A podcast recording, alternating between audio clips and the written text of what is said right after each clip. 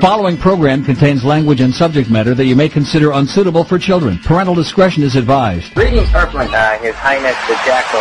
The Jackal. I'm going to pass the reins to Mr. Jackal, the new king of radio. I think Jackal's uh, Latino. I'm not sure, but he'll give it to you good. Hold on one second here. The Jackal. I want to welcome everybody who's checking in on the show, listening from wherever you might be. It doesn't matter if you're in the U.S., if you're in uh, somewhere in Asia, if you're in uh, somewhere in the uh, you know Russian area, the dirty, evil Russians.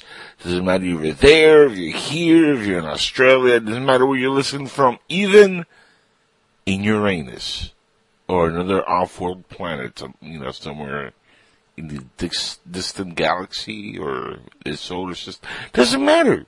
If you're listening, thank you for being here. We appreciate it. And we're live on this beautiful February 16, 2020. My vision's clear and with me tonight, finally, finally, he's made it out to a show on time, kinda. We're a couple minutes, but it's okay.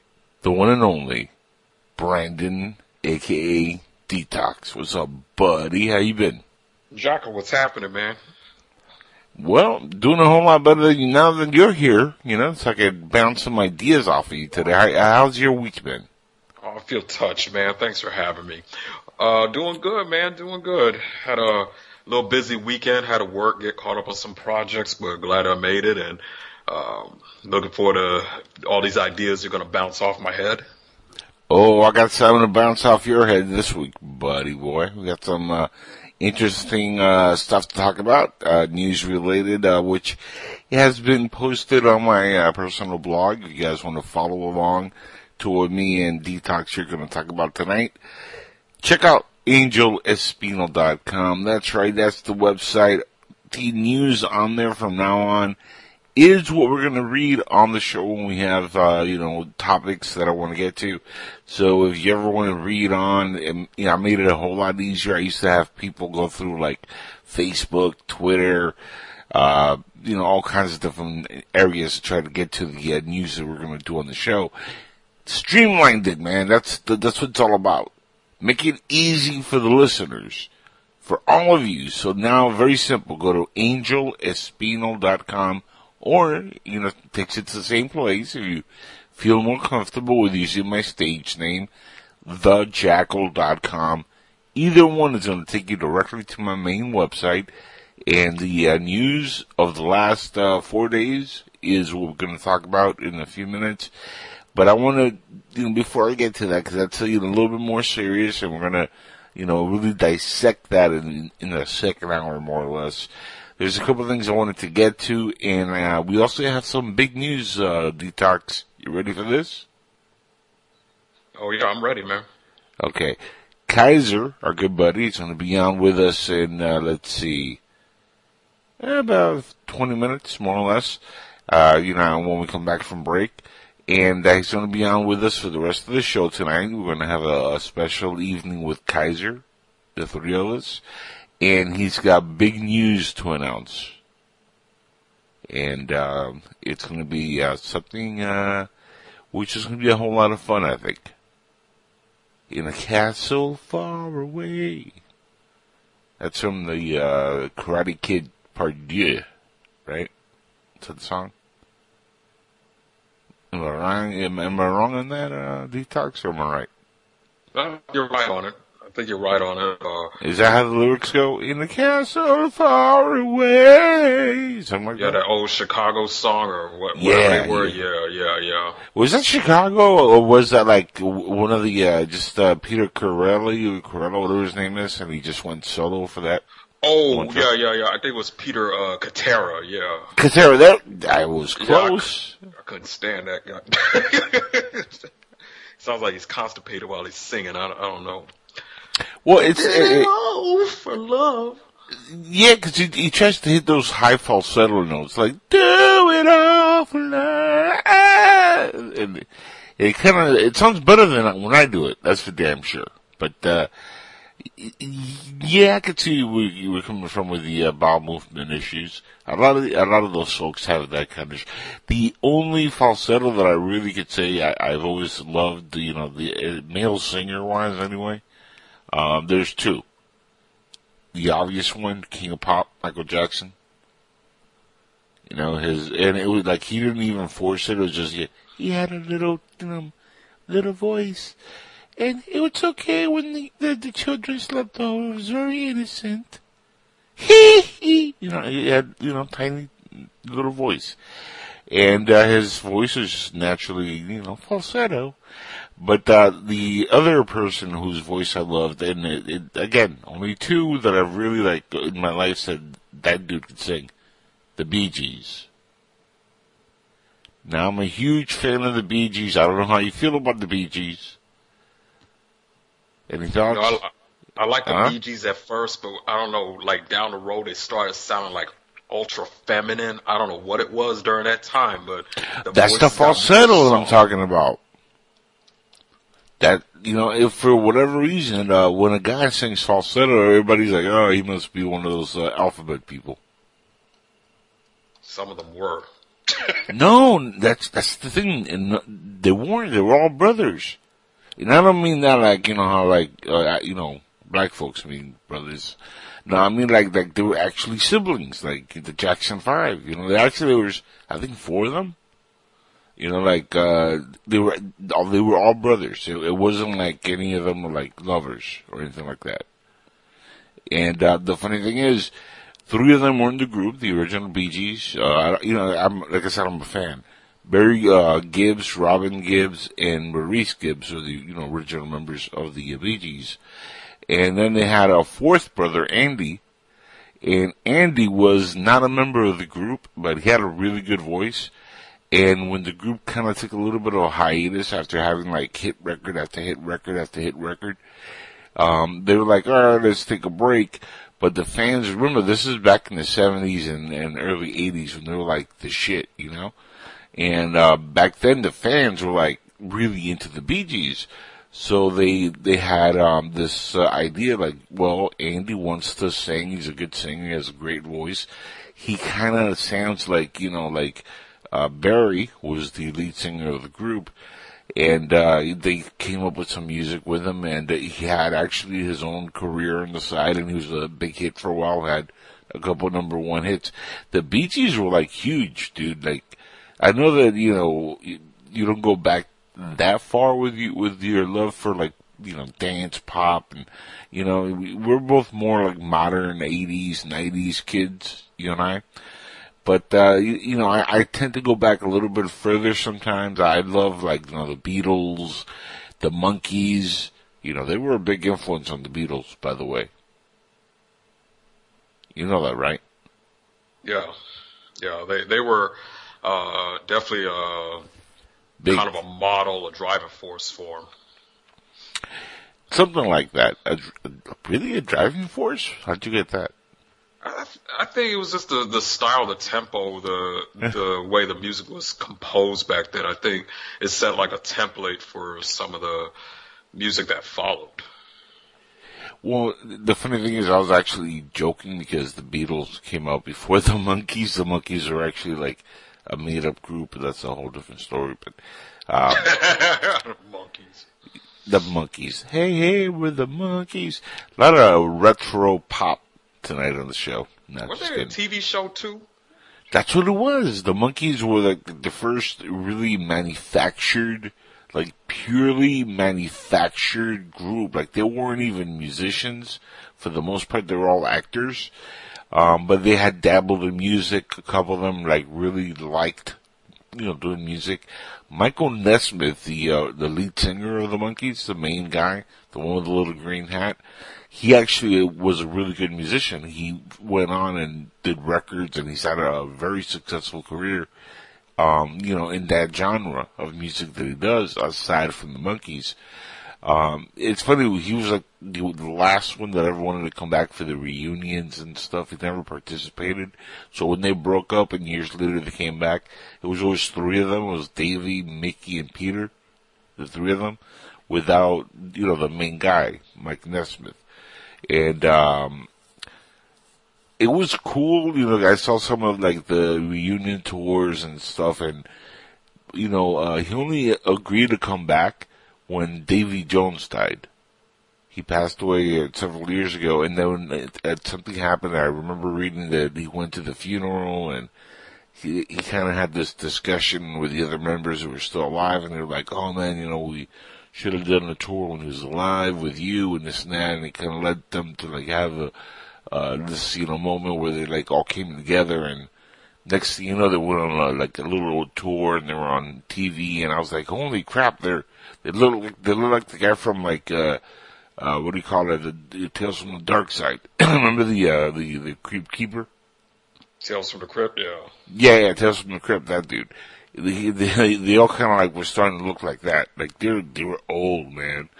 Um, and of course, David Jones was now gone, and he was like the like the the teeny bopper heartthrob one, one all the girls liked.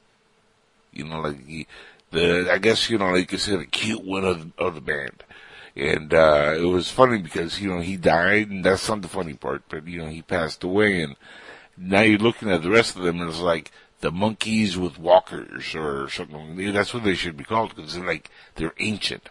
But you know, I'll tell you what, Mike, uh, he's still up there and he can still play. He's, he's a heck of a, of a musician. If you're into the genre, I mean, you know, it's different than even the monkeys from back then. When you hear solo stuff, it's more like old school rock and like some folk, you know, music and, and, you know, stuff like that. It's not like the monkeys, you know? Um, but it's cool because they did reunions and they're still going at it. I, I love seeing old bands do that. Like the Rolling Stones are still touring for crying out loud. They're like all like what a thousand each. Yeah, they've got to be at least twelve hundred years old apiece. I mean, I think if you add the age of every member of the Rolling Stones, you literally can go back to the age of Jesus. I'm just saying, it's very close. They knew him personally.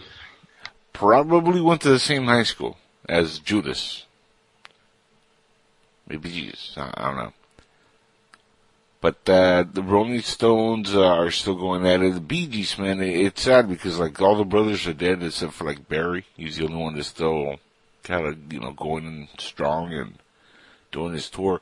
But they were all married, had kids. You know, like they're normal dudes, man. It's just you know they they had that falsetto that all the girls loved, and all the guys were like, oh, they're they're gay, yeah, for sure. You know, look at that skinny pants. Who would have thought, huh? Now skinny pants are in. Not for you and me, man. I'm still too No. big for those.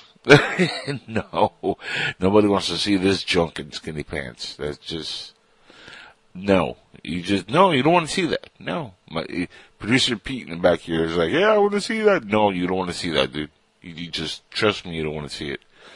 Um, maybe in a couple of years, but not right now. What do you think?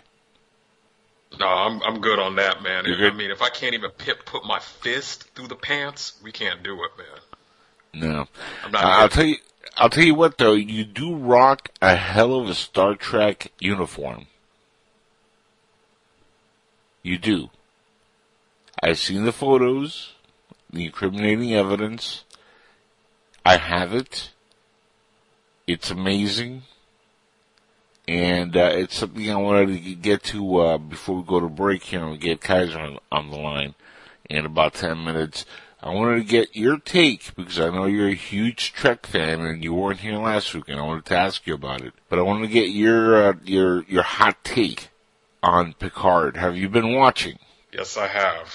Yes, I Oh, have. okay, I'm gonna give you the floor because you're the resident voice inside the Jackal's head who is a Trekkie, like a full blown Trekkie. Like you know more about Star Trek than anybody else that I know.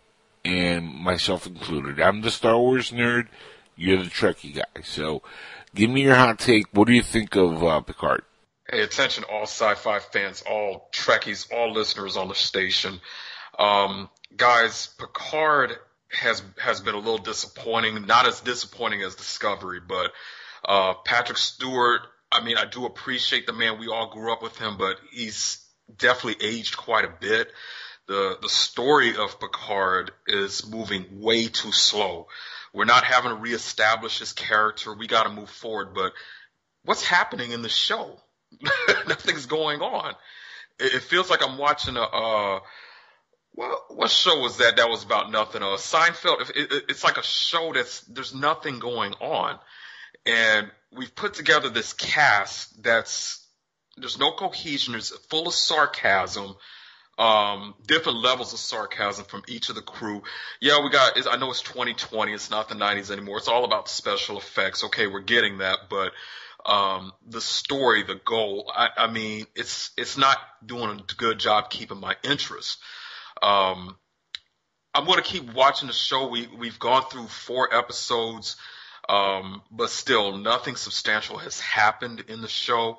The last episode that uh, premiered last Thursday, it just I, I, I almost fell asleep in all my years of what? watching TV. Period. I felt like I was going to fall asleep. We did reintroduce um, Jeri, Miss Jeri Ryan, uh, the lovely uh-huh. Jeri Ryan, is Seven of Nine. Oh, she appeared at so hot. Yes, and she still looks hot today, folks. Mm, mm, just mm. always in love with it. Yes, sir.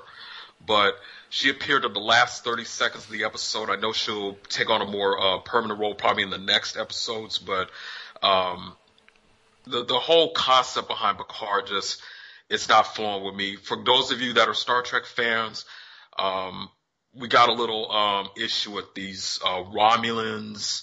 Um, I, I'm not grasping why we got Romulans on Earth in this series. That's you might as well just say welcome Dominion changelings, the shapeshifter people. You might as well welcome them too while you're at it. But um, I, I need something a little more from the writers. It's it's not keeping my interest. Wow, like I'm shocked because I, I absolutely love what I've seen so far, and um, I cannot be further away from like your take on that. Uh, it, you know, especially on like what's happened on the show so far. I think they've done a lot. Uh, remember the uh, the main girl, the uh, Data, female Data. Uh, she blew up, and then there's another one like Data and before. Uh, I like the, the, like, mirror effect where, like, the first girl is kind of like the decoy and the second girl is the real one that Picard has to, uh, go find. And, like, you know, Data was the original one and then before was the fake one. Uh, so kind of like that kind of, like, connection. Uh, I, I really like the, uh, the whole dream sequence that they're having, uh, with him and Data, like, you know, kind of like, waking him up. Like it's almost like he's sending a message through the ether, like through some form of, of a spiritual connection what he has with uh, Picard. Um, again, I, like I completely like have a different take on what's going on with the writing too. Uh, compared to Discovery, I mean, this is a much better series. Oh and, yeah, it is. Despite everything I said, yeah, it's yeah. definitely better than Discovery by a long shot. And you know what? I, I like the whole, you know, fact that the, the Federation's kind of like, you know, at a, at a, you know, at a point where they're like cursing and they don't care, and like, you know, there's a whole, you know, uh, more of a non-peaceful Federation in this one. There's uh, conflict within the Federation, and they they have you know this grudge with Picard because of the events. I don't want to give too many spoilers away, but you know the events that caused you know what happened as the main theme of like his backstory of what's been going on with the last uh, you know what twenty years. Uh, I, you know, I like the, you know, like that backstory, and I like the way they told it quick. They didn't like, you know, go and you know exaggerate how long they took to explain it. It was like you know they dropped real quick, this happened. It was during the interview on one of the episodes. You know, she started, you know, giving him a, like a really like hard time in the uh, interview, the reporter, and she just started going at him with like, well, you know, this and this and this and this, and you know, it just explains the whole backstory without having to like, you know, see it. You know, somehow it just, and now you're, you're seeing a Picard that he's going through like post-traumatic stress Huh? Kaiser coming up pretty soon, you know, post-traumatic stress. That's a, a big topic for him. But, you know, he's kind of going through that because of those events, you know, that happened. and uh, you know he feels guilty because he couldn't save all these you know these lives. And uh, even though he saved a lot of lives, he couldn't save them all. I I also like the interaction with him and, and uh, the people he lives with in France. You know, so it's kind of cool. They you know they brought it down to earth, and uh, you know that's that's cool. I think they actually the interaction is pretty neat. Uh, because it's uh, different. Uh, it's not like it's not like you know. Oh, it's all the same people from the next generation. You know, joining them. You know, it's a little bit different. The ship is not the Enterprise. It's, um, uh, you know, that they had to like, you know, get it on the down low basically. And, uh, I, you know, like to me, I think the series so far, well, it's been a little bit slow. Remember, this is not the next generation. Somehow, Yeah. you know, the same kind of like speed or, or anything like that. And the, uh, you know, Picard is not a spring chicken anymore, you know? Now, I think um, you you mentioned something about how times change, like through the the series. I think um, we are seeing a, a more paranoid side of the Federation at this point. Yep. Because they're still licking their wounds. They just came out of the Dominion War. They just came out of repeated Borg attacks. I, I did read some of the novels over the last several years since Nemesis. There, you know, between Voyager coming home, there was several Borg attacks. There's there's a lot Uh-huh. going on. Um, now, I think I kind of think Picard, excuse my language, I think Picard was uh, kind of BSing during one of the um, flashback moments. I think it was the third episode where he offered his resignation. I think they asked for his resignation. He didn't offer; they asked for it. But you know, I know he wanted to soften the blow, but I, I understood when they when they uh, when you know that Starfleet admiral, that one old lady, I can't remember her name, he was talking to, but you know, it, it wasn't a decision that came likely to stop this rescue effort. Um, Right. For one thing, the Romulans are their own empire, so I don't know why they're asking for people's help, and especially they've spent years trying to invade us, um, trying to fracture our alliance, and then as a result, she stated that 14 planets within our alliance was threatening to withdraw completely. To me, that's substantial in, in a situation like that. That's almost like if the U.S. went to aid some country, then we had, you know, a half a dozen states threatening to withdraw. I mean, it's, it's almost similar to that. I don't know if that's permitted, but Well, it, it's, It kind of touches on the whole Brexit uh, thing, perhaps. You know, he he is of the British descent. Jean-Luc, is he British or French? French. well, right? yeah, he's, he's French descent in, in the show, right. but in real life he's British. Yeah, uh, Sir Patrick Stewart is a British gentleman. Is that the worst British accent you've ever heard? That was pretty bad, right? it was, it was up there. Yeah, well. With that said, folks, we- yeah, well, I tried. We're to be back in a few minutes here with Kaiser and his big news for the show. We'll be right back. Drop la bomba. That's right, that's right. Drop la bomba. Oh, oh, no, yeah, we're back. Back on Inside the Jackal's Head on PSN-radio.com. That is from the legendary Neil Rogers media bag, which, uh, the, the late Neil Rogers, if you're not familiar with, uh, his show, uh, look him up. He was a hysterical, uh, on-air personality. And uh, that's called La Bomba, meaning the bomb. And, uh, now, uh, joining us on the show, uh, he is, uh, La Bomba himself, Mr. Kaiser. Welcome, uh, to Inside the Jackal's Head, sir. How are you doing this fine evening? I'm doing outstanding, Jeffy. And how's it going, Brandon? Uh, yeah, just letting everybody know there's a small segment that I'll be having. oh, hold on, hold Oh, on, hold on. okay. Oh, hold on. Two, two things is going on there. One, I don't know what happened. Your audio went and started popping. And, uh, two, which really should have been one, but I said it backwards because I'm dyslexic sometimes. Uh, you called me Jaffe. What's up with that? Should I, should I No, no, no, no, no. I I did say that, but never mind. I, it's You, my you up. did say that, and that. it's, it's I on said record. that because you said jackal. You said jackal, and it brought me to Jaffe. It's a mind slip. You know. Hey, anyways, not hating on Jeffy. That, that's that's our buddy. That's our friend. That's our pal. It Much our you know. buddy. It is. Shout outs It to him. I, I love his show, but uh, I'm Jackal. I He's Jaffe. I, I, I know that, brother. That's it was as soon as it came out, I was trying to recover by going inside the jackal's head. So, anyways, it it, it just got caught too quick. Uh, it would have been it would have came out a little better. Anyways, This is Kaiser, right? This, you know, yeah, you got the, this is oh. this is Kaiser, and and he just got a little tongue tied when you said jackal, and it it starts with a J, and there was a little screw up in my brain. I'm 51. Give me a break on that. That's my first uh, uh, senior moment on the show. Any, I, get, I understand. I understand. They're, they're, they're, they're like, he has a J in his name. I have a J in my nickname. And like, you know, smoking Yeah, J's yeah. are fun. I smoked a J before the show. I'm sure you might have done one. It's all good, brother. I ain't mad at you. Like, you know, like the song says. Uh, but just remember, I'm Jackal. yeah, I know jackal. Anyway, right, good man. Good man. Get Good back- man. getting Much back love. to it, inside the jackal's head is everybody should picture uh, out in uh, radio land. This is theater for the mind, and I'm just a subcomponent in the jackal's head. It's things Now- that he thinks about, things that are important, and because Correct. of that, I, he invited me to come on inside the jackal's head to have. I don't like the way you say that. Hold on, now, let me cut you off again. It, it sounds funny when you say coming inside the jackal's head.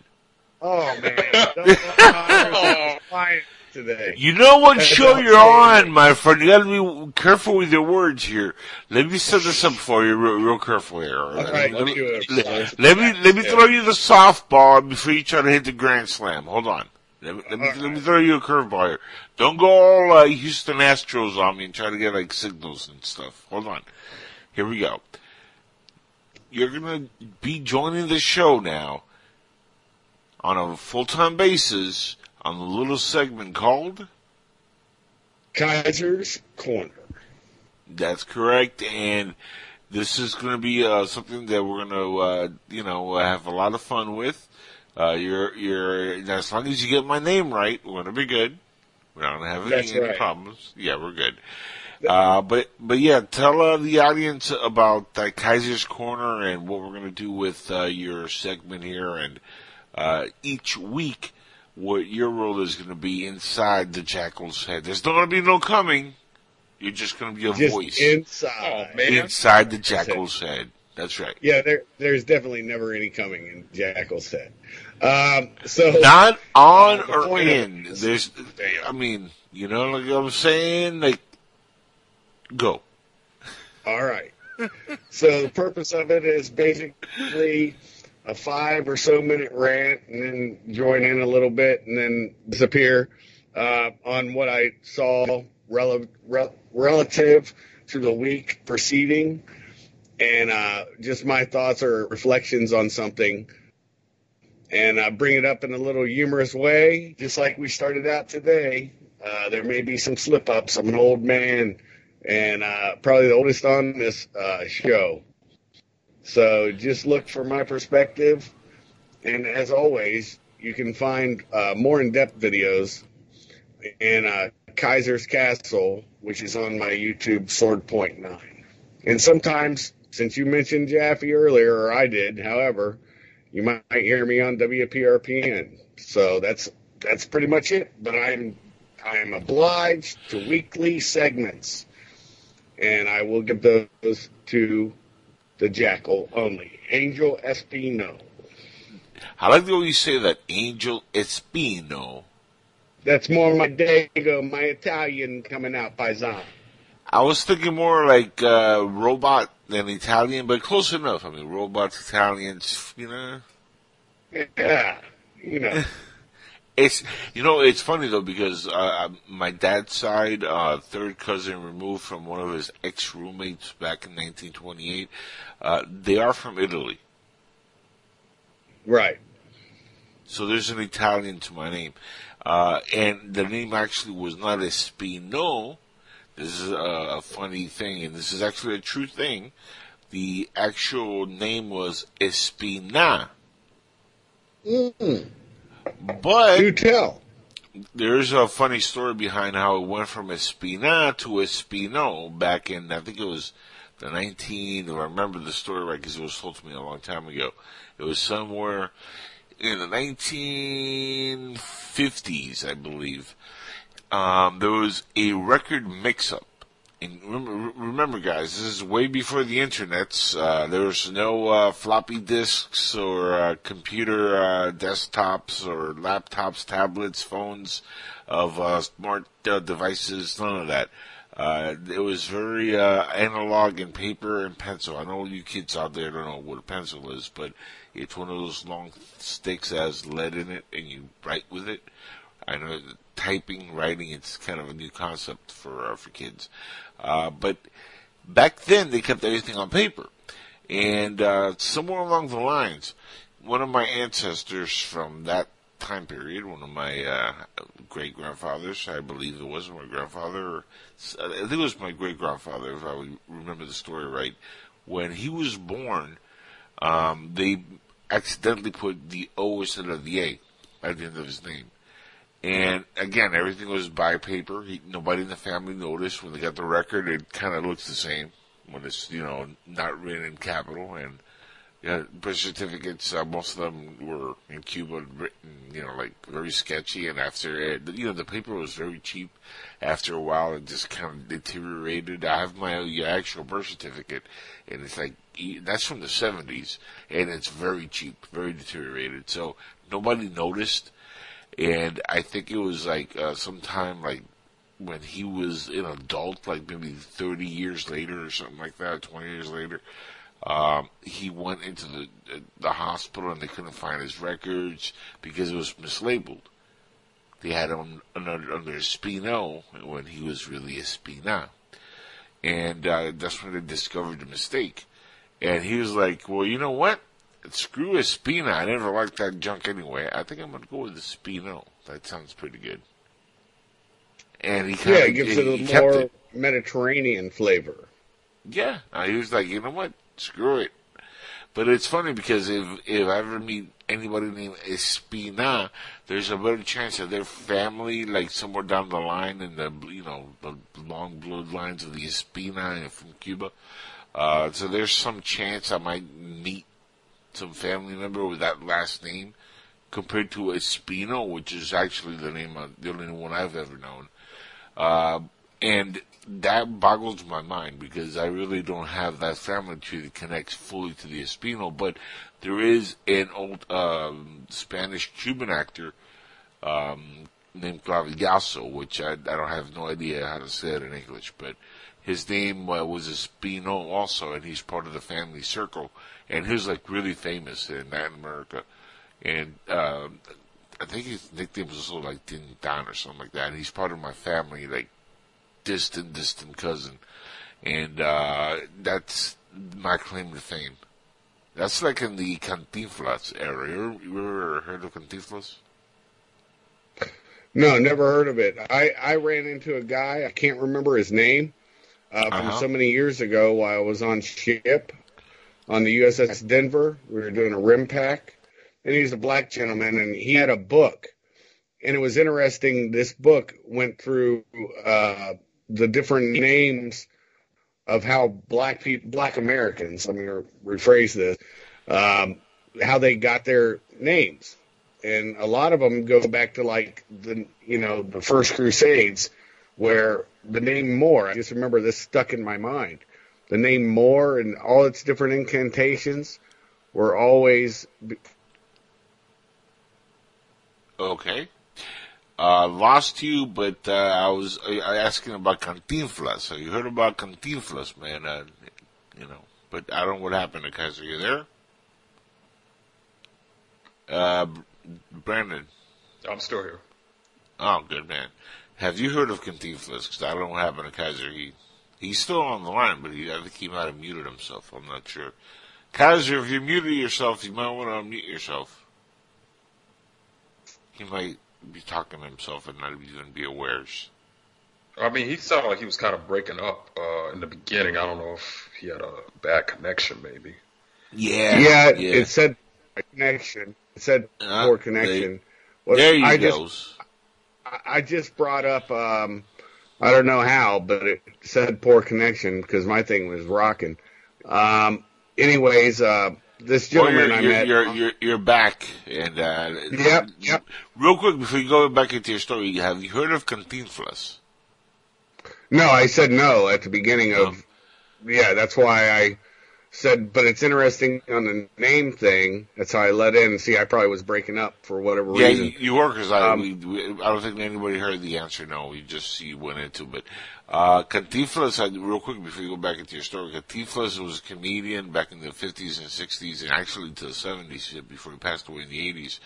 Uh, he's actually considered one of the funniest, probably the funniest Spanish comedian of all time because he made dozens and dozens of uh, Spanish movies. In fact, Charlie Chaplin, uh, when he was still, you know, in his prime and his heyday back in the day, said that he uh, was a huge fan, and not only that, that he was the funniest person he had ever seen in a film was Cantinflas, and Charlie Chaplin knew how to, you know, he understood Spanish pretty well, but he didn't speak it that well. That's he was one of those guys. But he watched a lot of his movies, and he said he would just die laughing. And you imagine like uh, a Mexican version of like Jim Carrey.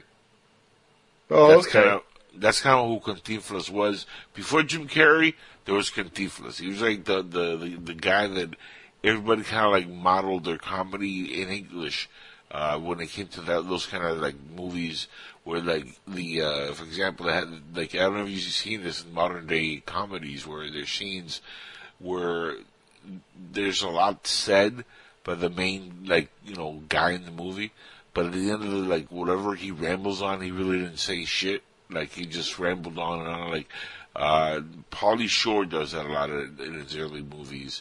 Uh, Jim Carrey does that in some of his movies where he just rambles on and you're like, what the hell did he just talk about?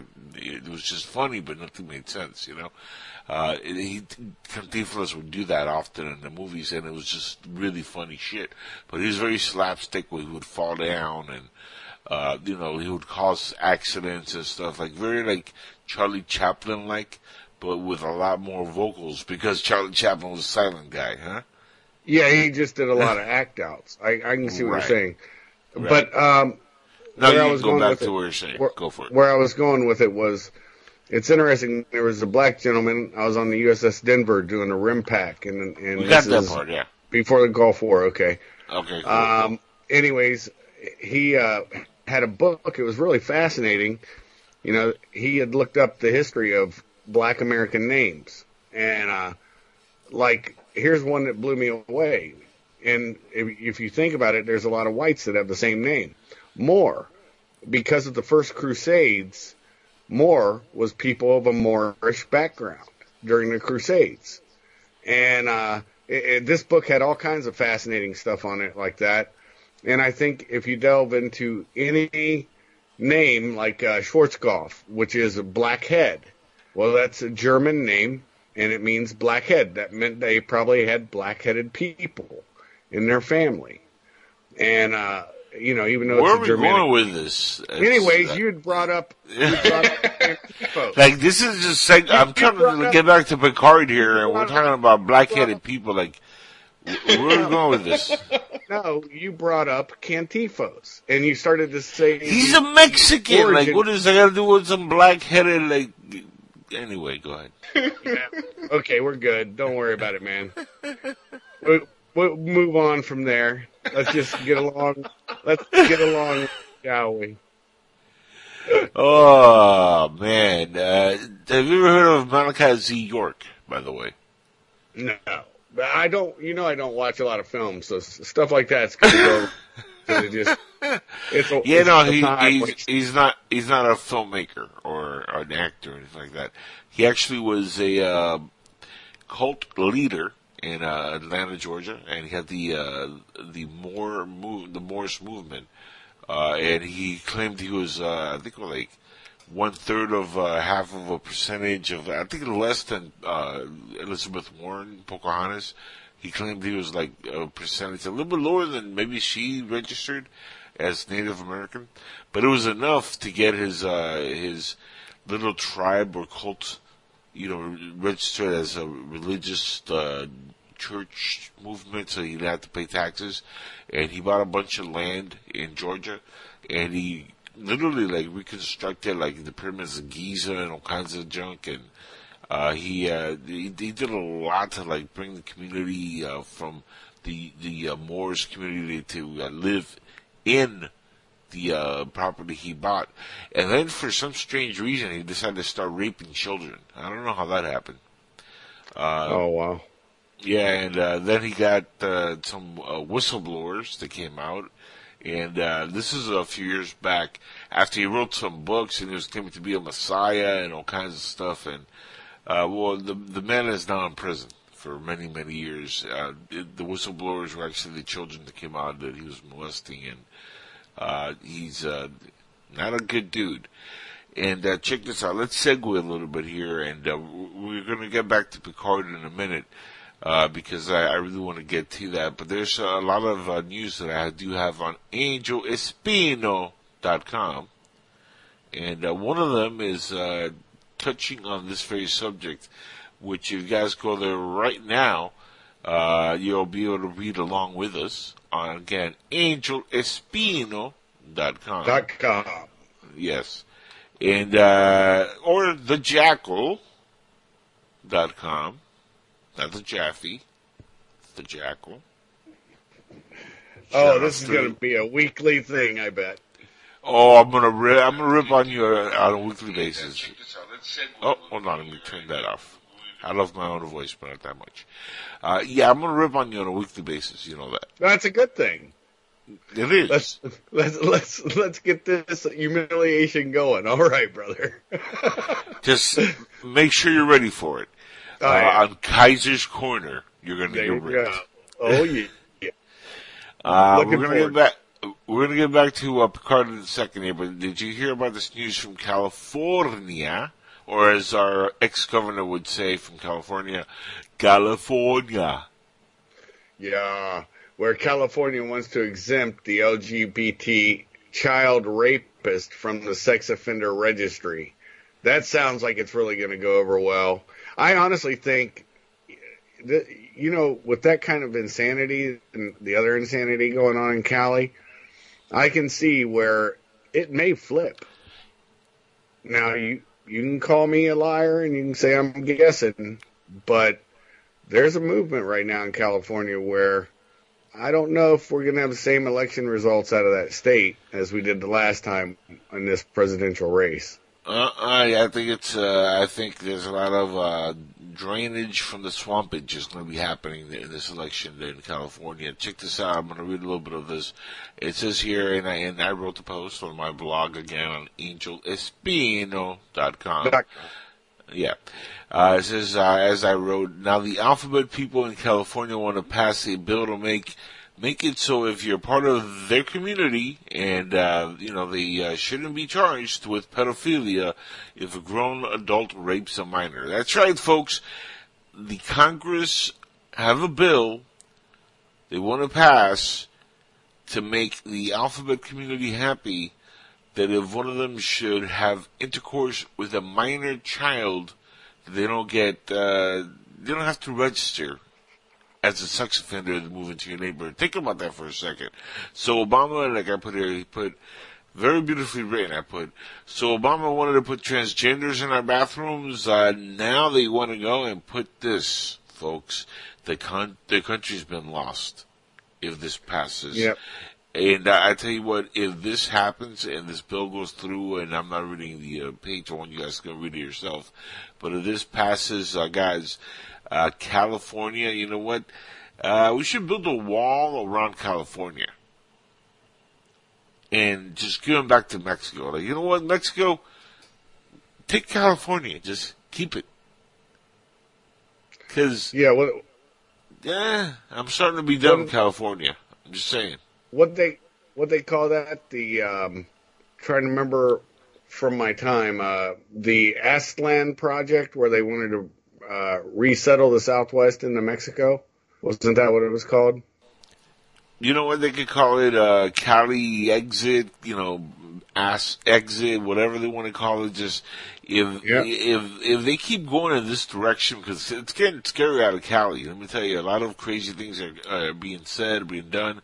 But if this bill somehow catches fire and they pass this, along with they wanted to some crazy, uh, you know, Democrat in California wanted to make it so Trump couldn't uh, be on the ballot uh, for the election. How do how do you exclude the president from running in the election in a state?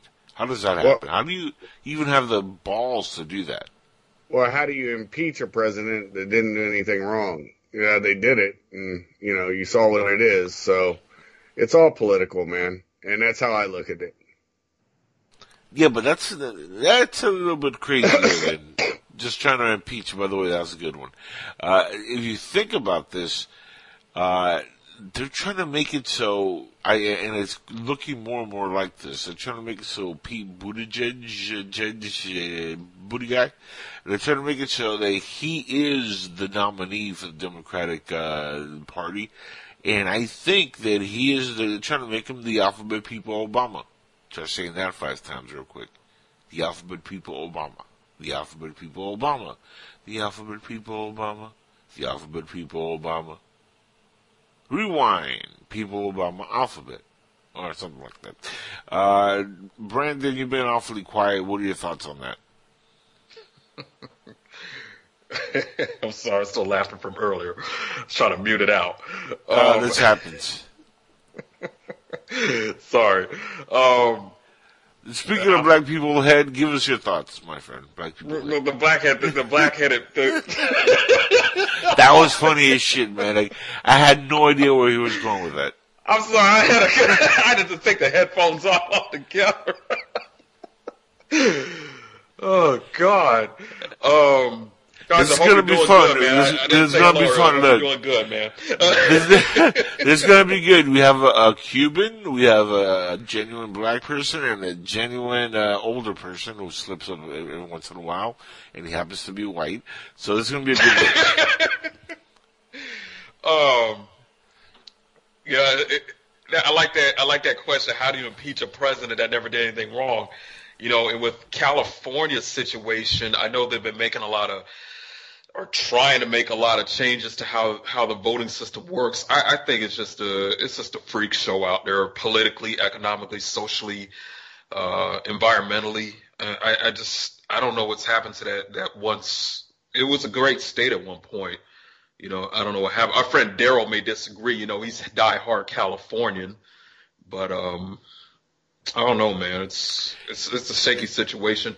I think Trump will. Um, I'm a little disappointed on the Republican side. I think Trump will take the uh, definitely take the Republican nomination. I was actually trying to see if anybody would go against him on the Republican side, but it's like nobody there. The well, there, there were there was a few candidates, but I mean, really, he's the uh, sitting president. Well, you, you think any of them are going to get any traction? And uh, I mean, there's no debates for the uh, for the you know for the right. They could try to run, but they're not going to get anywhere. And uh, but there were like four heads. I don't. I have no idea what their names are, by the way. But I did see like there's four dudes against Trump, and uh, I think they're either all done already, or because he's the nominee, he's the president. I mean, he's the incumbent. Uh, but now, as far as the left, uh, it, it looks like Creepy Joe, uh, Uncle Joe, Sniffing Joe, Blow Joe, Quid Pro Joe, uh, Quick Joe, 3030 Joe Joe, whatever the hell his name is. Uh, he, he's going to be sniffing glue somewhere else because it's not going to be in the White House. I'll tell you that much. Uh, he's, I think he is done for. I think the media is trying to get rid of him. Uh, I do believe they're trying to get rid of Bernie Sanders. I think that thing is also rigged against Bernie. And uh, I, I'm telling you, they're pushing for uh, Mayor Pete Buttigieg, Buttigieg, that guy. They're pushing for that guy. And The I'll tell you, of booty. yeah, exactly. Don't judge the booty. Uh, that should be a slogan, by the way. There you go. Vote for me. Don't judge the booty. Hey, I, I'll tell you something fascinating though. You you talked about Republicans uh, not trying to go against Trump.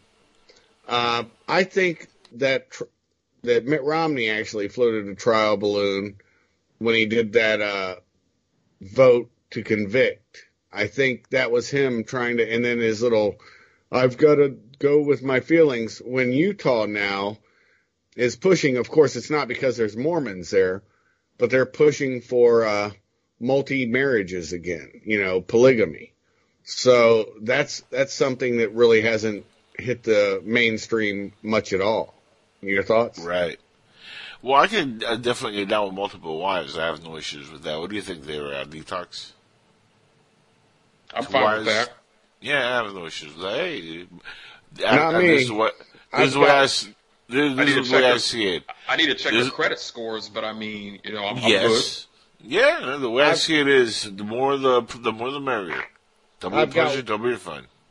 I've got one wife, and all the time I spent in the Near East with these guys having four and five wives, I'd look at them and I'd say, I couldn't imagine the bickering. And until you go to their houses and see how the wives interact, oh yeah, you wouldn't like it. Trust me, it sounds better than it is. Oh, but if they get them all in a menage a threesome or a menage a or whatever they call it, it's going to be a whole lot of worth it. Let me tell you. I don't know. They that's not how they play it over there, but that's for another day. Yeah, you- well, or another night, or another Yeah, there you go. overnight, or another thirty seconds, depending on how uh, you know. Well, I hope it's not 30 seconds. I hope you're not a minute man, brother. Well, no, that's under a minute. Hey, I'm. You know what? I'm like Dave Chappelle said. I'm tired of being vilified for being quick. I mean, what, what are y'all trying to do, ladies? Come, right? Well, same here. It's not uh, like Chappelle would say. It's not my fault that I'm quicker. I, I'm, I'm a speed fucker. You know, shit happens. I'll tell you, the funniest thing I ever saw out in Pahrump, Nevada, 55 miles due west of Las Vegas. Uh, when I was a Marine, we used to go to Vegas on long weekends because it was cheap back then. Right? And I, I'd head out to this, uh, it's not cheap now. I know it's not. I know it's. I've been there lately, but here's the thing: I used to go out there when me and my one girlfriend broke up. I'd go out there to Pahrump to Sheri's Ranch. It was a brothel, and uh, the motto on the card. I still have the card today. Uh, where our customers always come first. Ah, that's a for real fucking motto, brother. As long as don't do it on my head, we're good. Oh, Bukkake. No, no bukkake on the Jackals Kabasaki. All right, brother. We don't bukkake on the Jackals Kabasaki. oh, that's good. All right. Uh, did you want to talk about the uh, multicultural racist and hypocrite at work? No, I want to go back to Picard because that's kind of Oh, close okay, to to that. Uh, uh, it's multicultural. It, you know, the the Romulans are being racist against the Romulans on the show. I know you've been uh, sort of watching, Kaiser, but uh, you know, when we were off the air, uh, Detox here brought up a good point with the cube, and I know we wanted to get back to that. Uh, because uh, it was actually a good uh, point. I wanted to uh, let him speak on it. So, Brandon, you want to uh, go ahead and address that uh, now that we're back uh, and segued away from uh, what was happening earlier? Yeah, yeah. Um, Are- Are you composed, by the way? Did, are you okay? yeah, I'm I'm good to go. I'm good to go. Okay. Um, thank you. Um, now, for those that, that have been watching Picard and, and you too, Jackal, you you've seen that there is an element of the Borg in the show. Um, we got a Yes, you know, yes. sorry if I'm spoiling things for you people, but we got a Romulans in control of a some sort of a Borg ship. I don't want to call it a derelict because we don't know where it came from, or what it is. But to me, I don't know where the story is going to end up with Picard, but to me, this could be a, a precursor, a prelude to maybe a future war with the Romulans, especially if we discover them in possession of some type of Borg technology. What do you think, Jackal?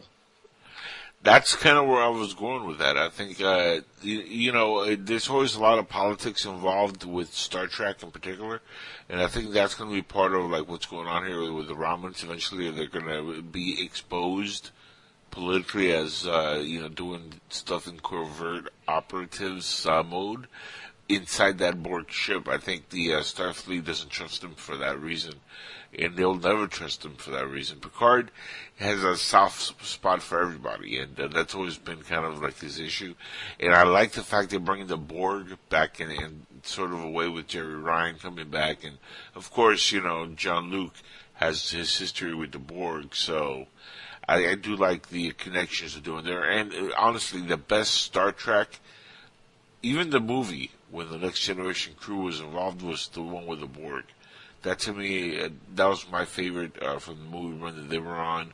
So having that connection, uh, even you know, that helps to me big time because it, it keeps not only my interest in what's going on, but it adds a new element where, like, what are they doing on the Borg ship? You know, what's what's this about? Like that was surprising, and uh, I'm cool with them, and I like the I like where they're going with it. I, I kind of like want to see where they go uh, in the next few episodes. Now it's going to be like what, only eight episodes or ten episodes, something like that. It's a short season, right? Yeah, it's extremely short, ten episodes. We're already halfway Yeah. through it. Pretty. That's kind of like what they did with Game of Thrones and The Mandalorian. I think that's going to be the way Standard. they yeah, standard for bringing in new shows. I, I'm, I'm, I'm kind of curious about some of the, just like you said, Brandon. Um, I'm kind of curious to see where they go with it. Uh, I agree with a lot of the, now, just like with all the different things, I can agree with both sides and I don't need to argue about it, but uh, I think here's the mess I think they got into with Star Trek is it became very woman oriented. And I can make a joke because of what um, the Jackal said earlier about uh, Picard having a soft spot for Romulans. It's no different than James Kirk when he had a soft spot for everybody, but and even including a green woman. So um, you know that that's just the case. You know, he's a man, but it it seemed to be No, no, no, no, no. But hold, hold on, hold on, hold on. James Kirk didn't have a soft spot. He had a hard on for women. Yeah, well, he wanted to get into their soft spot, so that's what I was trying to be quiet about. But you just Oh, make okay. it very blatant. So okay, cool. That that's what I'm doing. I'm, ca- I'm Captain Obvious. This is my Yeah. head. Captain Obvious. And Yes. but anyways, uh, no, the reality is, I, I think that, and I'd love to hear Brandon's thoughts on this and yours too. Honestly, Jackal, um, I want to hear your thoughts on if you think, like a lot of people do, that it's become very gynocentric, i.e., the woman, uh, whatever admiral or whatever chief of Starfleet talking down to him and all that stuff. Your thoughts? Uh, this this was something I didn't know if I was even going to touch on tonight, but you you brought up a good point, Kaiser. Um, it is a very female uh, dominated cast. Um, of course, we have Picard, but it seemed like everyone that we're subtly introducing into the show seems to be uh, a very female dominated cast. I don't see that changing. I, I mean, if you were asking my personal opinion, I don't really care for that because a lot of um, other sci-fi legacies have dwindled because of female-dominated uh, casts like Ghostbusters. They even talk about bringing out a all-female Fast and Furious. We can't. No, I can't do it. Yeah, that would be a fail. Yeah, that's that's just not, nothing but more agenda that's bound to fail. But um, yeah, like you said, we got the female that well, I, I can't remember her name, that old woman, that admiral that told Picard to leave. Then you got the um, Starfleet security person, that Vulcan, whatever she is.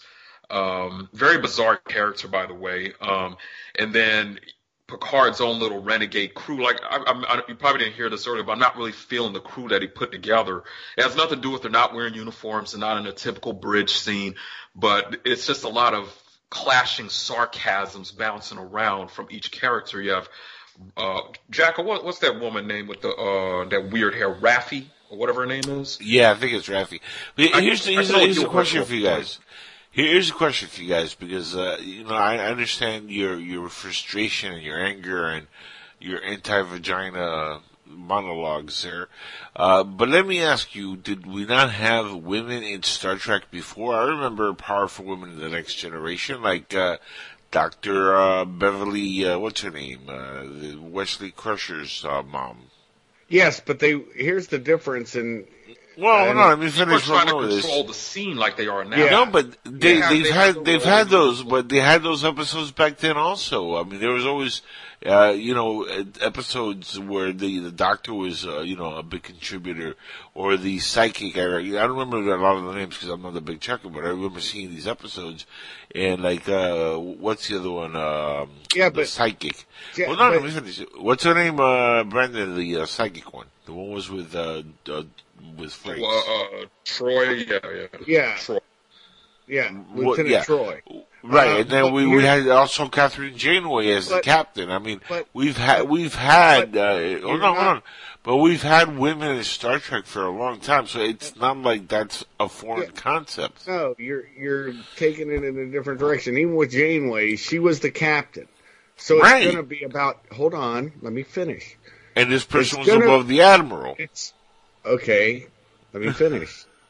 she was the captain of the vessel. Okay, and they built her around and the vessel around her. That's the way that's supposed to be. That's natural. That's normal. That's not gynocentric and it's not anti-vagina. What we're talking about. I've been married 26 years. If I was anti-vagina, I, I would not have been married this long.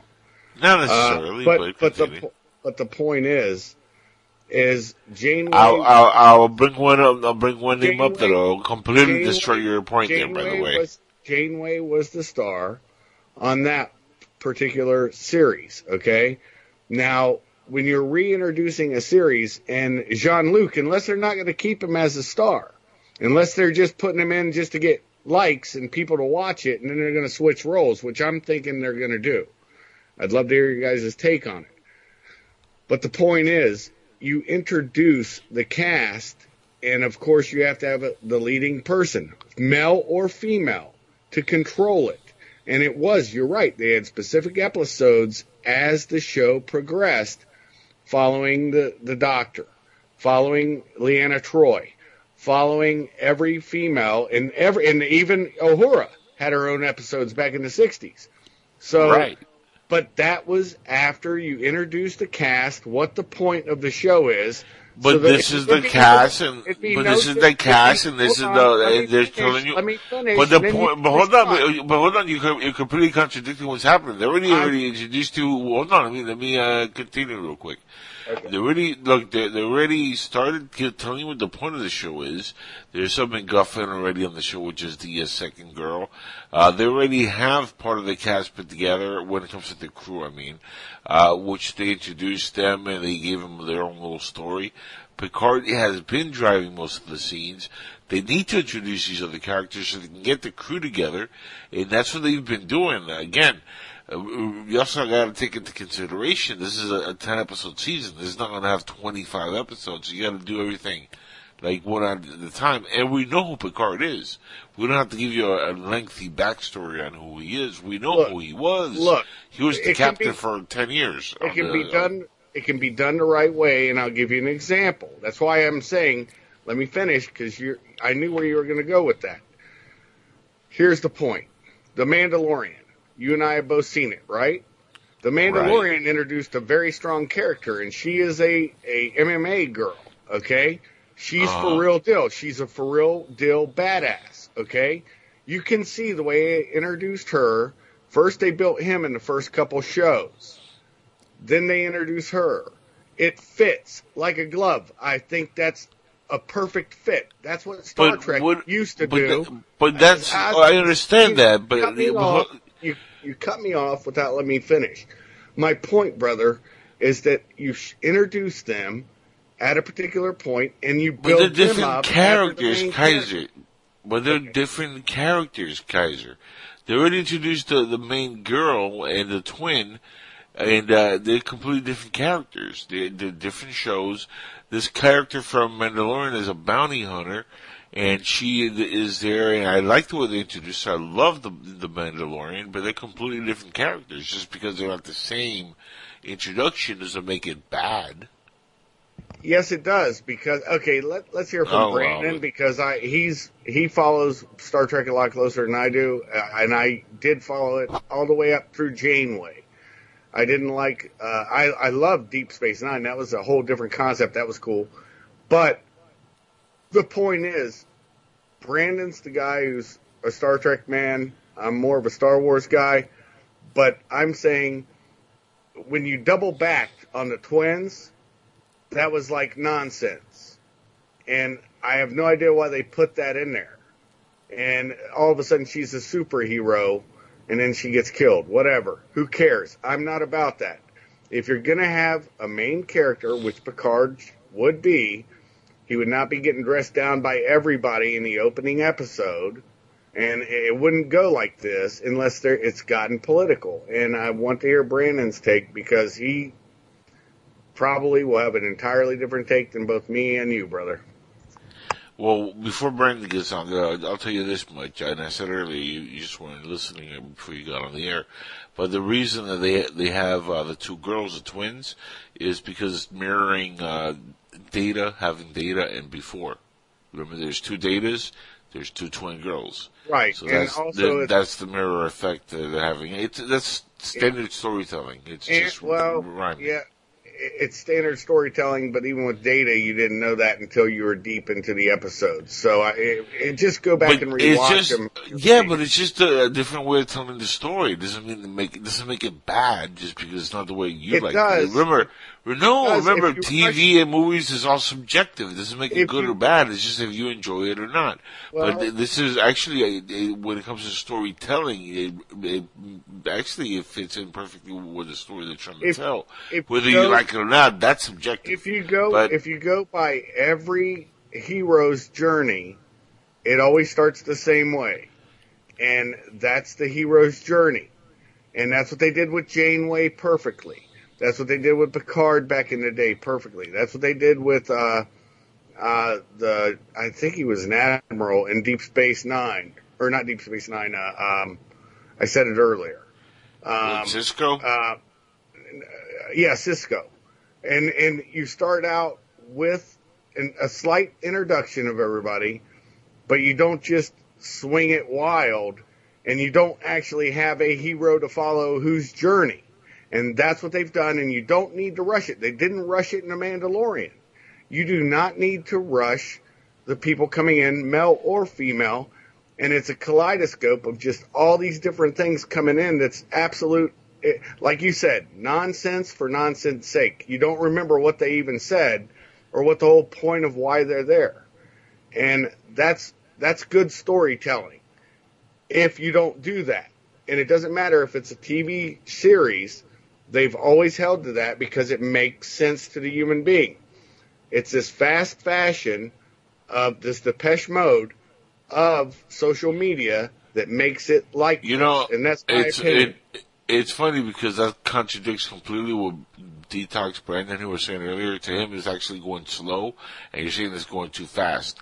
So already you guys are at opposite ends, and uh, that to me it's hysterical because I think it's going at the perfect pace in introducing the characters. And they, like we're completely opposite ends here, all three of us.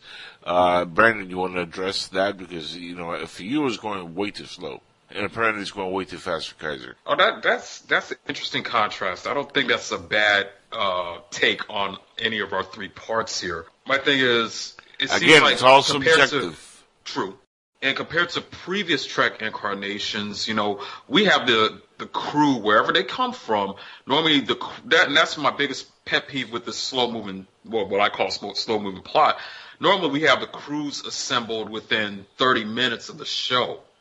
It's traditionally, we're spending three, four episodes assembling, just adding one new person to this. I'm just kind of like, all right, well, who is this person? Who are we waiting on now? It, to to me, it's just kind of dragging out the, the initial story. I think something will lead to something better in the end, but for right now, to me, it's just kind of like, especially after the second episode, I'm just kind of like, okay, um, who who are we waiting on next? Who's going to join this next? What's the next piece of this? You know, it's that's I guess to me it's just not going. You know, I don't want to blow through it, but it's just kind of like you got ten episodes and we've already used half of the season just assembling the the characters that make up the story. I'm just kind of like, are we going to be rushed at the very end, or what what's going to happen? you know. But there there is a curiosity that I have with this story. We'll we'll see where it goes. Um, and falling back to an earlier point you guys made about uh, the female characters taking over, this sort of thing. Um, everybody had their, their particular role. Okay, we had uh, like you just mentioned, Janeway was the captain. She built her crew around her. She built the ship around her. Um, my contrast with the characters we've seen in Picard, everyone has their own little agenda. We have Raffi. I don't know even know understand why she's on the mission. She she's hostile toward everybody. I, I kind of don't even identify with the character. Whenever someone tries to introduce themselves to her, she's just like, "Who's this? Who made her part of who?" It's just like, and I'm over here thinking we just had a flashback of her 14 years ago where I'm like, you must have been a, a crappy officer because you got canned and you were just a lieutenant. Where nobody's even attacking that point. But um, whatever reason she got canned for, they're they're not touching it. Um, the doctor lady, I can't think of her name all of a sudden. She seems to be interesting, but um, the the I, the Romulan guy, um, the the one with the hot sister, you've seen her, Jack, the one that uh, that that choked the Romulan guy in the last episode. I, what, I can't Yep. think of her name. Yeah, yeah. She, I mean, I, I, I won't do my sisters, but that one is pretty hot.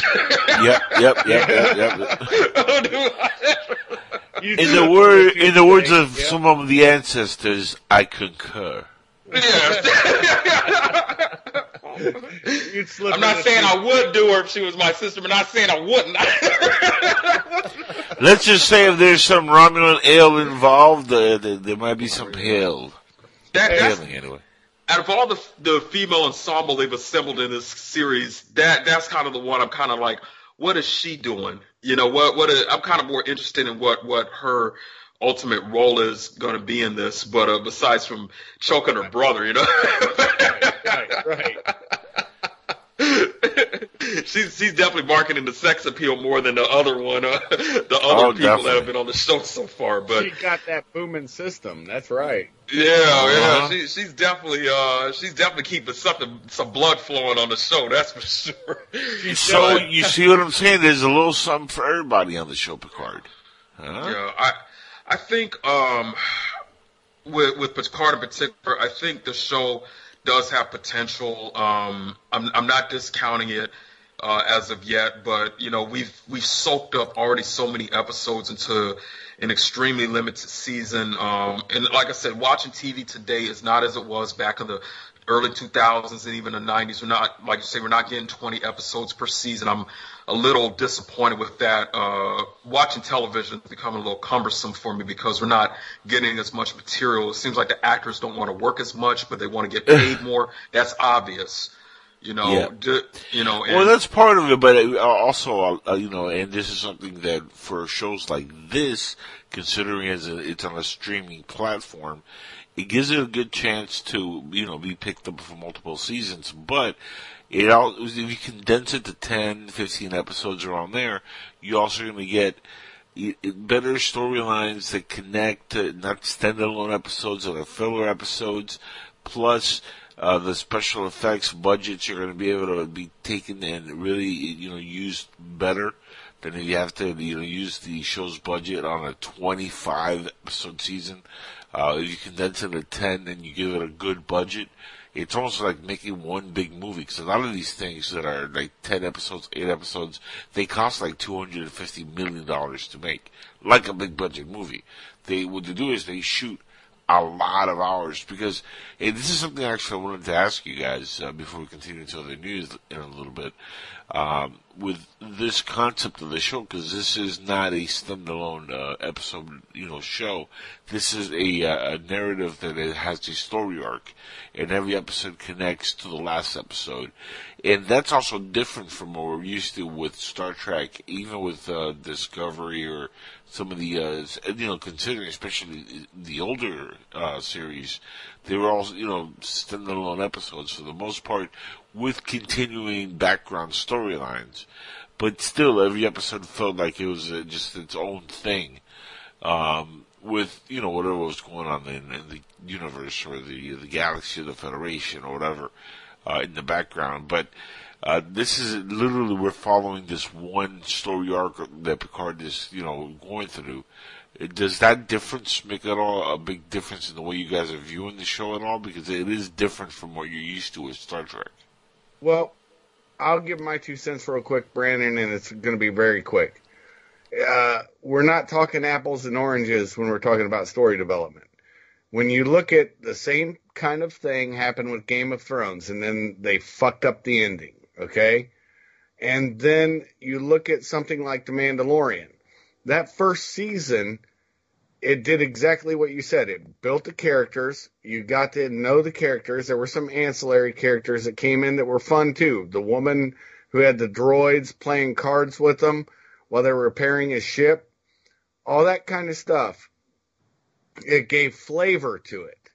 And then when Yoda got snatched, and in the end you saw the actual um, The child. Mandalorian. He's not Yoda. He's the child. well, the baby Yoda. Uh, No, when- no, no, you- no. He's the child. There's Yeah, no baby I- Yoda. anyways, everybody knows what I'm talking about. So it, it's like an argument I got into with a guy about generations and night vision. This guy just kept particularly going to the different gens, and I'm like, dude, I was around when we had infrared was the only night vision, and now we have night vision that's the the night optics we have now are generations ahead. You wouldn't believe some of it, even the uh, the different therm- thermal systems. They didn't even exist back then. My point being is that you see the transition and it came to the final conclusion when that TIE fighter got brought down. He was leveling up. It was like a video game, a long video game, and he finally got his rocket pack. He brought down a TIE fighter carrying the child, and at, once that was done, Leave daddy alone! he, d- he did his thing and went away. And the ending was way cool because you remember what he had in his hand when he cut himself out of that TIE fighter. And that's good storytelling. Just like Game of Thrones was good storytelling into the very end. The last season was shit.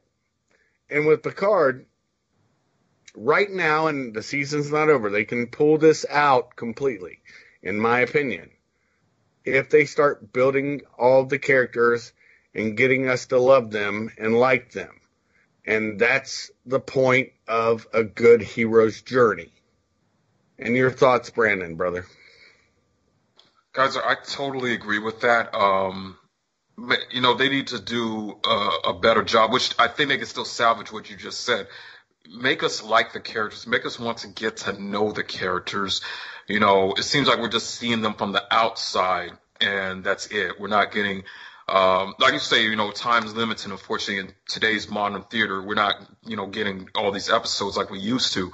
But I want to get a closer glimpse into this character, that character. Let's let's like the characters. Let's you know make them connect. And you just mentioned a good point. We got a hero that's that's on a journey, whether you want to call it his last journey or you know it may not be his last journey. We don't know, but you know if this th- these are people that are here to stay. Let's get to know them. Let's get to like them for for different reasons. You know, let's let's blend it all together. Um, that's one thing that Trek has relied on for decades throughout all the series. I mean, like you said, Deep Space Nine was a fantastic concept. You had all these people from all these backgrounds, all these um, planets, you know, whatever, whatever you want to call it, this diversity that blended together to a beautiful project that has aged beautifully to this day. Voyager had the same thing. There was a little bit more interpersonal conflict with the Voyager series, but they still, it was cohesive and everyone still got the job done. Enterprise did the same thing. That was a little bit more of a raw project. That was great. We'll just leave Discovery out. I just don't even want to go into that. but, um, I think we'll, we'll just leave Discovery alone. That's just outlier for right now. That's another, that's a whole nother show right there.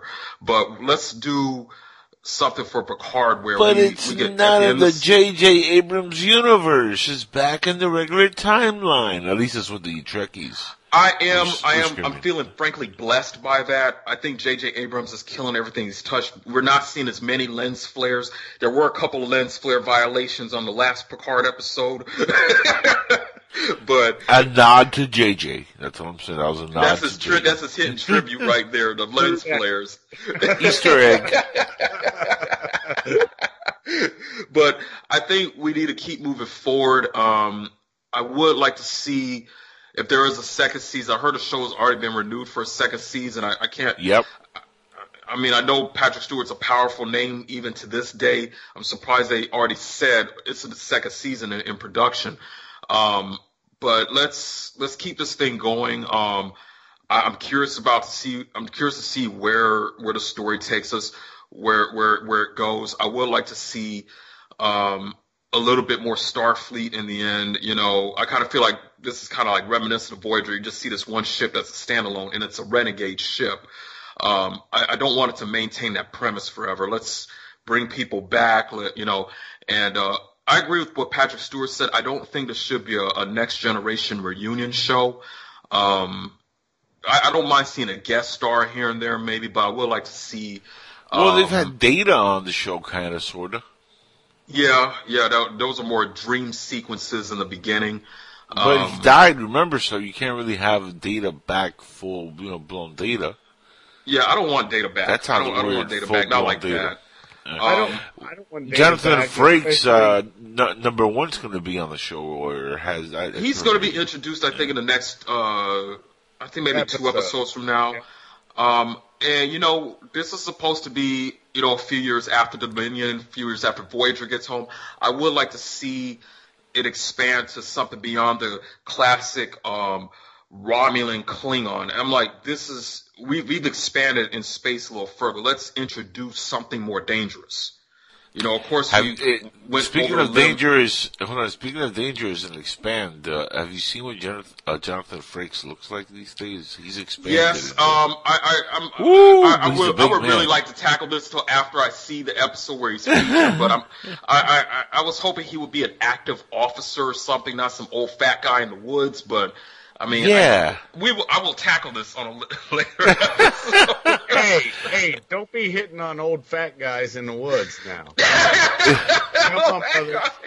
You guys. no hate, but uh, he was number one. Now it looks like he has trouble taking a number one. Like, And I Jack, can't let me ask it. you something. Speaking of number one, let me ask you. You remember the dog that he had been promoting through this whole show? Where was the dog when the Romulans attacked his house?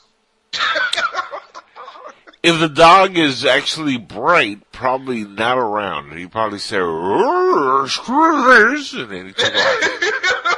Hey, I would like to see some cross promotion, and I'll tell you this: that dog should have been replaced by those dogs they used in that one uh, film I saw years ago, where the predators were hunting people on a planet. That was actually some wild ass looking dogs. You remember them? They had like the horns on them, running after the. Yeah, yeah. What was that? Predators, I think it was called. Predators. Yeah, yeah. Yeah. Predators. I don't remember that scene, but uh, probably was You high don't when remember I the saw movie it. where they uh, dropped people by parachute in, and they woke up falling, and then this disparate band of people had to fight for survival. You had a yakuza, a, a Soviet Spetsnaz, a Jewish sniper. Uh, That sounds like Gary Dream I have actually since I've been twelve. no, it, it was actually a really good uh, predator. They had all kinds of different life on this planet, and they would hunt all of it. Wasn't that Requiem? Like Predator Requiem or No, it was called Predators. oh. But they they had one called Requiem, right? That was aliens. Ah, see, they they, they made a whole lot of crossovers of those after uh, the first uh, AVP. Yep, and I I would Yeah. I, I don't mind cross promotion or cross blending things like that because you know it just gives a wink and a nod, just like um, in the Mandalorian they were roasting the one character that used to hang on uh, Jabba the Hutt's you know body, Right. Laugh all the time, and one was getting roasted, and the mother was crying because it was her son or something getting spit roasted. It was fun. Not spit roasted in a pornography thing. I know where your mind's going there. No, Yeah. no, no, no. I, I remember the scene, and it was funny because he was actually getting roasted. They're going to eat him like a porg. Yep. Uh, that was a fun scene. I do like the uh, the tie-ins on Mandalorian, but uh, anyway, uh, I guess we're not going to agree on Picard, huh? No. I don't know. I'm I'm waiting for. I, I thought Brandon be throwing in some good humor and jokes, man. Ain't cracking up. I, I think he still mutes himself. I think he's still laughing at the earlier uh, part of the show. Yeah, I'm good. I'm composed. but yeah, Uh, uh, good I've. I've, uh, I've I've intercepted a lot of uh, interesting names for the Picard series. Uh, I've, I've heard Star Trek: The Lone Colonoscopy, Char- Yes. Star Trek Ge- Geriatrics. Yes. Um, Well, they have Jeri Ryan on the show now, so there you go. yeah, yeah. Star Trek's The Mountains of Bush. Gotta love it. I heard that. You know. There you go. Um, I'm, I'm going to be interested to see where Jeri Ryan comes into play. Um, I was actually happy to see uh, um, Jonathan Del Arco play Hugh again. Um, I do follow him on his uh, personal Facebook page. Uh, you know, seeing him in back in the role, it'll be interesting to see. I'm kind of wondering, is he someone that can be trusted?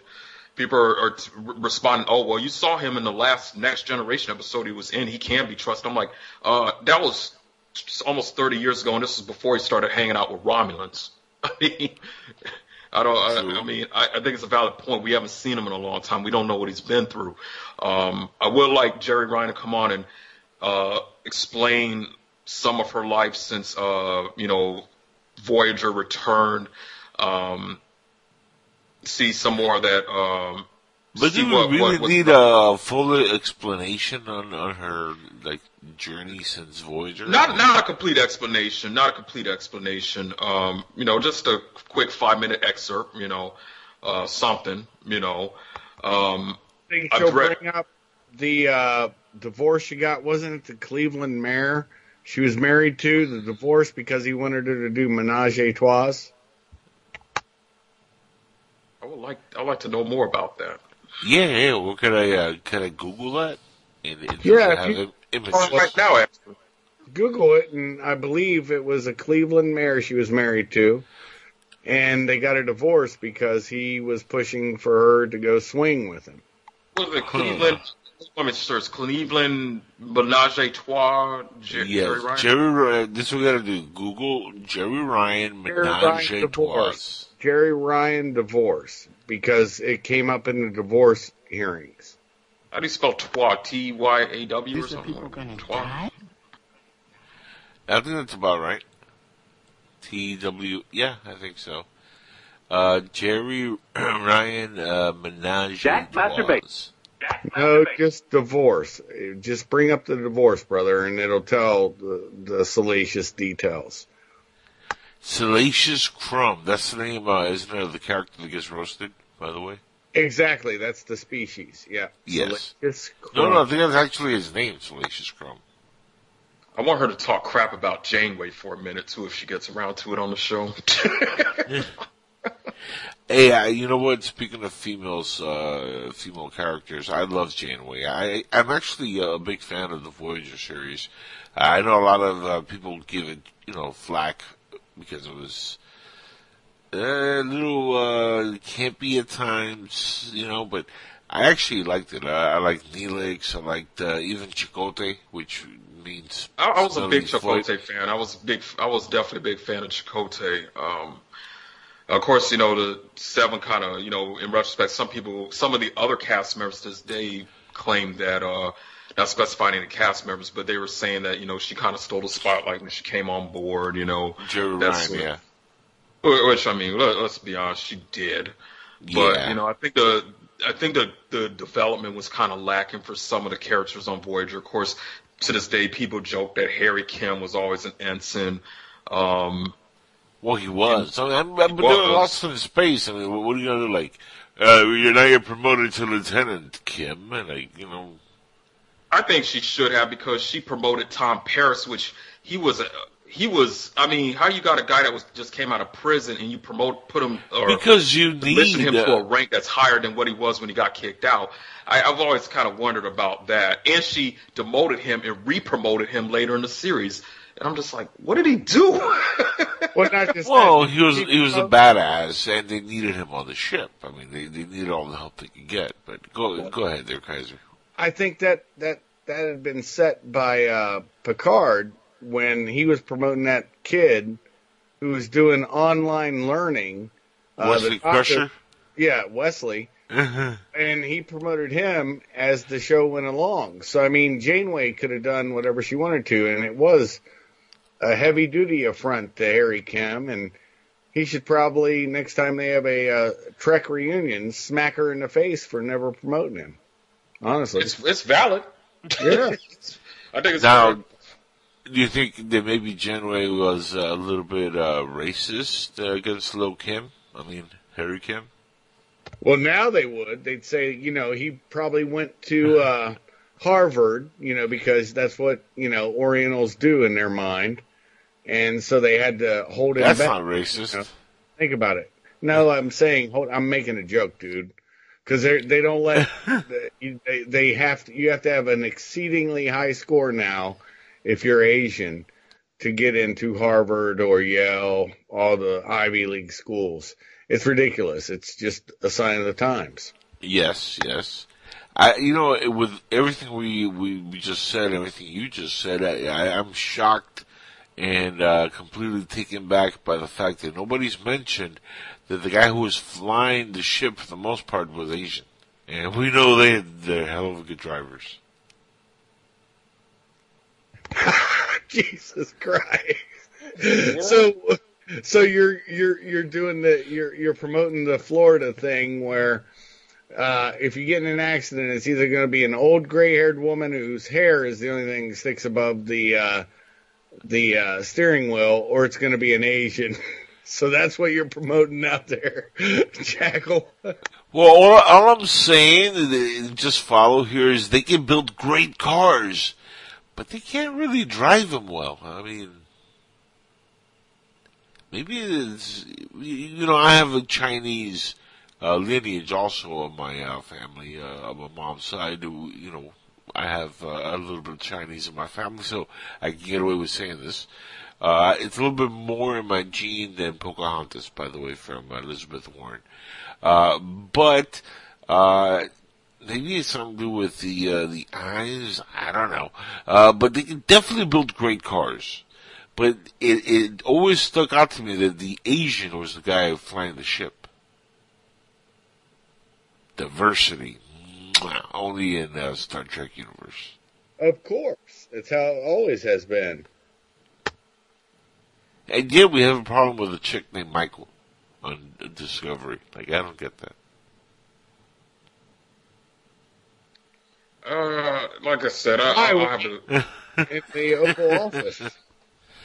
Huh? you know, I, I think she's a good actor, uh, what, whatever her name is that plays uh, Michael Burnham, but um, I don't think she was built for Star Trek. Um, and she's someone that's every scene that she does, it's like she looks like she's about to cry, and it's just That is So- true. Yes, you damn dude. I've been trying to put my finger on it, and, and not in a dirty way.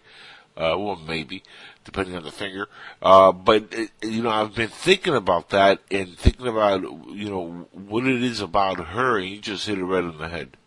It almost looks like every scene she's about to break down into tears, like, "Oh my God, we're not in space!" Oh, and the the guy who's lead scientist who found out how the spores could take us to the galaxy, the travesty. Like, uh, like, girl, calm down. You don't gotta like, like cry, like laugh. Right, I don't know what the crying is for. Like when she uh approached the Terran Emperor when, when she was still in when the ship found themselves in a different universe, she looked like she was about to cry looking I'm thinking what is what is the source of this emotion? You've never been there. You don't know who that woman is, what she is, but you look like you're about to cry. It was just like what are you crying for? I mean, just let it out. I mean, when she spoke, when she found Spock and spoke with him, I could see there being a little emotion there, but it just like, she, I mean, it just looks like her, uh, her tear ducts are in overdrive. She could be a good actress on maybe Young and the Restless or something, or General Hospital or something. But Star Trek, I, I just Yeah. her. Star Trek into General Hospital. Yes. Oh wait, In some serious. ways, though, if you look back harder. on that series, it was, uh, what do you call that? It really was a soap opera in space, in some ways. If you think, they built the characters correctly, but it was pretty much a soap opera in space on that one particular series. True. a poorly written soap opera, but yes, yes. I, I, I think uh, I, I'll be honest. For my first time in my life, I, I think I may just uh, ignore the Discovery series from here on out. I, I once Picard. I'm, I'm not Nope. sure what the timeline is on for CBS All Access with these shows, but I don't know if Picard will run to the end and then Discovery. You know, starts airing. I'm not sure exactly when the show will be released again for season three. Um, I'm going to go and give that particular series a break. Um, I, I just I don't. The show had a very confusing storyline from the last season. It just seemed like I don't know how it got to point C from point B at all. It just very very confusing. The characters have no cohesion, and after two seasons, I barely know anyone's name on the ship. It's just like, what are we doing here? so I, I'm gonna just you know, in the, in the, I've been looking at some of the future projects they have on Trek. They don't need to do a Trek overload right now. They were talking about, um, you know, is Trek going to be the next Marvel, uni- you know, something similar to that. I'm like, Trek's time to do that was 20 years ago. Um, and people to this day fundamentally do not get Star Trek at all to this day. Um, you know, I, I like Star Trek as a fan base because it constantly renews itself. You know, you do get new fans all the time, but there's still something about Star Trek that, that is completely over people's heads. Don't bombard people with it. We don't need a ton of movies, uh, animated series. Don't, don't do any of that stuff. You know, it's, I, I'm just kind of, I'm, I'm curious, I'm excited, but I'm concerned at the same time where it's going. You know, it sounds a lot like Star Wars right now, with the way you sound. Uh, Yeah, yeah, yeah. lot- you know, it, it's funny because, uh, you know, Star, Star, you know, Trek Wars, but, uh, they're going through kind of like a similar thing where they're not doing as many, uh, movies anymore. They're going to concentrate a little bit on the, uh, you know, TV side for a little bit. Uh, they're doing the, uh, Kenobi series, even though they're Yep. kind of like holding that back until the scripts get a little bit better because uh, they they didn't like exactly or one Kathleen Kennedy didn't like what they were going with the scripts, so they got to go back and rework until she's satisfied. Meaning they got to get more like you know ag- agenda, political agenda driven uh, stuff in there. Um, I don't know. Well, I I'm heard not- she's getting removed. That she's her days are numbered. So Well, probably that it depends on who you ask. It depends on who you ask because uh, she renewed a contract for two years recently. So Uh, I, I, here's my point. Maybe renewed it to do something else because, look, I mean, Lucasfilms has a lot of fingers in the pie all over the place. But with Discovery, what you guys brought up, and tell me if this makes sense to you. I think that was a hat nod. That entire series, and that's why it's so forgettable, was for the space shuttle Discovery. And if it seemed hurried, rushed, uh, they did not develop the characters in those three seasons. None of them. And, and that's my opinion. Ah, maybe a couple of them they did. But that's about it. And that's my two th- thoughts on that. And your thoughts? Uh, real quick, um, there was a USS Enterprise before there was the Star Trek Enterprise. Uh, Yeah, my uh, uncle served on it. Yeah, it was Yes. the USS Enterprise, and it was at, based out of San Diego, and it was one of the first nuclear um, correct. um, um, Nuclear vessels. A as, warship or uh, a battleship or something. Yeah. well, no, was- uh, like, uh, like they would say in Star Trek, it was a nuclear vessel, Captain. Well, they, they the first Enterprise actually was one of the first vessels the U.S. Navy, being a Marine, a former you know former active service Marine, I kind of know my vessels. Uh, the first, one of the first vessels that we did have uh, in the U.S. Navy was an Enterprise, and Yeah, that was I said that. Enterprise because it was protecting. Um, uh, during people do the research, uh, you'll hear about the certain things like the Barbary pirates. Well, that was Thomas Jefferson, the guy who always said, "Do not go into a war, no foreign wars. Don't get embrangled in them." And uh, yet he took us to our first foreign war, and that was the Barbary pirates, and that's why the Marine Corps carry uh, the officers. They carry a sword.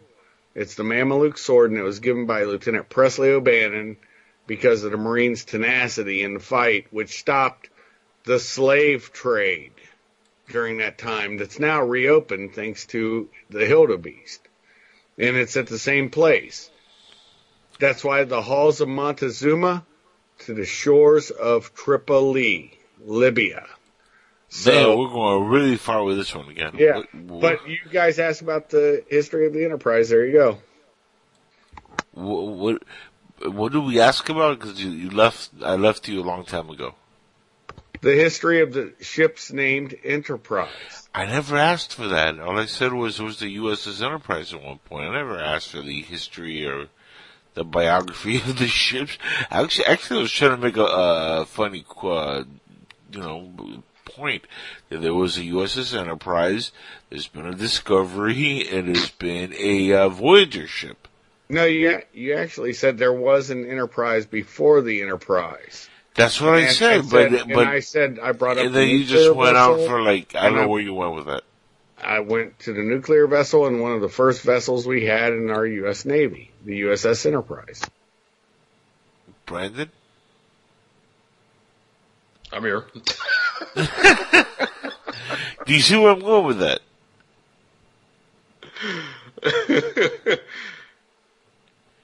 I don't know. All I'm saying, I was just trying to make a, a correlation where they they've always kind of done that on Star Trek, and uh, where they've taken names from actual ships that we've had. Or, Yeah, we had a Discovery space shuttle. We've had an Enterprise space shuttle. Of course, you know you got Yep. the going back to the uh, the naval ships. They they all have Yeah, origins the- there. Yeah, I mean, we haven't had a Deep Space Nine, but we have, you know, like the next best thing, which is the Mir Space Station, right? And that's kind of like uh, a concept for that. So, I mean, it's always, they've always kind of done that. Starfleet, Star, you know, the, we have the, was the, uh, Space Force. It's kind of like, you know, the, even the insignia is similar to the Space Force and the Starfleet. I don't know if you guys saw that. They released the uh, the logo for the uh, Space Force. Looks awfully familiar, and uh, they've all always kind of done that. So I mean, that it's not really shocking. They did that for the uh, Discovery show, but the history was cool. It's, everything's always based in history, brother. Yeah, yeah, yeah. This is true, and uh, of course, we know if you don't learn from history, you're bound to repeat it. And Yep. uh, speaking of repeating it, I'm going to uh, segue uh, for a second here before we get to other stories uh, that I want to get to. Next week, I want to bring this up. Next week, guys, uh, check this out. We're going to have a very cool guest on the show in the uh, second hour. And uh, he's a gentleman who has been on many times. In fact, when this show about a decade ago first started on, me and him, uh, like we did a podcast on uh, Blog Talk Radio, and it was really cool. He's a kick-ass person. Uh, he's a doctor, Joseph Marra. Uh, if you go to my blog, angelespino.com, you'll be able to see uh, by looking up on the search uh, section and just look up Joseph F. Marra, M-A-R-R-A, and you'll find uh, his uh, past episodes with me. Uh, we're gonna get an update of what he's been up to. Just booked him today. Really excited to speak to him again. As you, you know, most of you listening in know, we took a little bit of a long break uh, from doing this particular show because of health issues and other things as I've covered before. But he was one of the uh, the first few guests that I had on, and over the years he was on a lot. on the show, and uh, I'm really uh, excited to have him back on. Look forward to having him on. He's again a kick-ass dude, and he's a doctor. And we're going to talk about ufology. We're going to talk about uh, politics, and we're going to get into a whole lot of uh, stuff. Maybe even a little bit of the coronavirus uh, outbreak and uh, some other uh, you know cool things he might be working on and his uh, current life because you know, it's been a while since I've spoken to him or had him on the show. So guys, if you're uh, listening in now or to the podcast and it's still not Sunday next week, bookmark it. Make sure you come back to it and uh, join us. Joseph Marra is going to be on with uh, the show next weekend. Man, that's going to be a whole lot of uh, fun. And uh, if you, I know you guys probably don't know who he is. Kaiser, have you heard of Joseph Marra? Are you familiar with him? Yeah, man. You remember I was hanging out with you for a long time, just like with uh, um, Jaffe. You know, we were all hanging out back in the day. You know, listening to podcasts and being a part of one or two of them. Actually, you had uh, two uh, shows on your network at that time. One was Bella Haven, and the other one was Future Theater. And uh, we did an awesome show on Future Theater, and I was in two shows during uh, what was that 2015 with Bella Haven. Wasn't that the era, or am I mistaken? Yeah, well, no, this is way before that. Uh, no, I, I don't think you, you know who Joseph Marra is. Joseph F. Marra. Dr. Joseph Marra. No, I do remember it. Like I said, I was listening before I ever called in.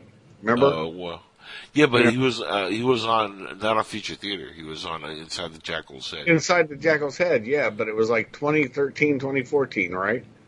Uh, probably a little bit before, like 2011. I want to say 2012. Maybe, when I- maybe. yeah. I was probably listening to you on SoundCloud back then, so Ah. I look at it during that time, and I'll bet that's when it was. I was listening to you and Clyde. I can't remember his last name. Clyde something. He used to do like an Art Bell kind of thing, and you were doing kind of the same thing back then. I think you were even helping Art Bell back then, weren't you? Well, yeah, that was actually more recent. That's when he did, uh, when he was coming back to, uh, uh, online radio, or coming onto online radio for the first time, because he's, of course, AM legend, the late Art Bell. Uh, but when, uh, he was coming onto his own network, which is the Dark Matter, Dark Matter Digital Network, and, um, me, uh, my co-host Alan, Seth Allen Weiler, and uh, of course Nancy and Bill Burns. We did our shows on that network, and we kind of helped build the network up with the uh, main producer and, and really the owner of the network, Keith Rowland. Uh, shout outs to him. By the way, great guy. I mean, I know he takes a lot of flack from some people in the, in the Art Bell scene out there because a lot of fans of art. We're of course all fans of art.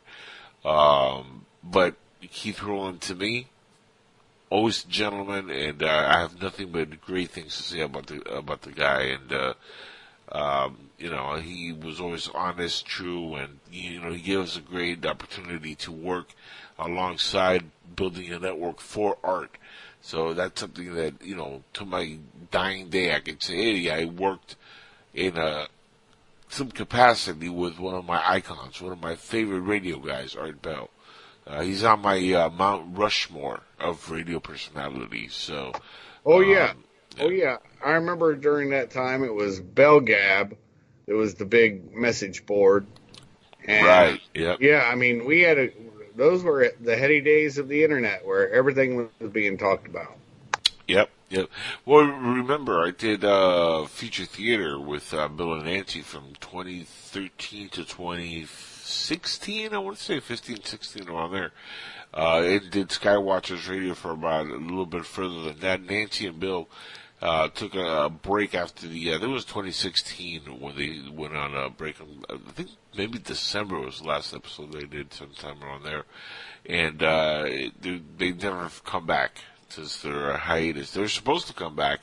Uh, but I think they got sidetracked. Bill does a lot of stuff with ancient aliens and he's been writing a lot of books and, um, I spoke to him briefly, uh, on his birthday or actually a little bit past his birthday. I was trying to reach him on his birthday, and I couldn't get a hold of him. And uh, then I called him right before the year ended, and I was like, I got to talk to Bill before the year ends.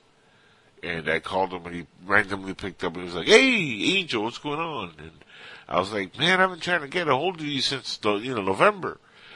And he's like, "Well, how you doing?" And I wished him a happy birthday, belated birthday. And uh, Bill and Nancy, man, they're they're special human beings. I love both of them. I really do. They're they're really really cool people, and that was a really nice uh, time in space when you know we had art coming uh, right after Yep. our show. That was really cool. We were his lead-in shows, Skywatchers Radio and Future Theater. Yep. And And, the sad that- part is Bella Haven came on right after it. And the saddest part about that was that we'd no longer hear from Nancy and Bill and they they are epic. They they were epic and they still are epic. Those people are just genuine, honest to goodness, good folk. And it came through in all the all the different incarnations of them. I think if memory serves, Nancy and Bill even came on Skywatchers a few times. Uh, Oh man, I'll tell you, yeah, when when uh, I went on a little break from Skywatchers when my mother was uh, not doing well, uh, and I left the show for for some time. Nancy filled in, and uh, she was uh, not only a guest when I was on, she did the little part time co-hosting to help out, and uh, she always was great. I mean, uh, over the years, she's been uh, very uh, close and uh, sent me Christmas cookies a couple times, and uh, I took some funny pictures and sent it and put it on my uh, Facebook account just to, just to, you know, joke around. But they actually were really good cookies. Uh, I'm not even gonna lie. She she baked really good cookies and sent me a whole box. And uh, let's just say she, you know, she did really really well with the cookies, and she contributed to the obesity that I am now getting rid of. absolutely lovely people. Absolutely lovely people. Oh, love them.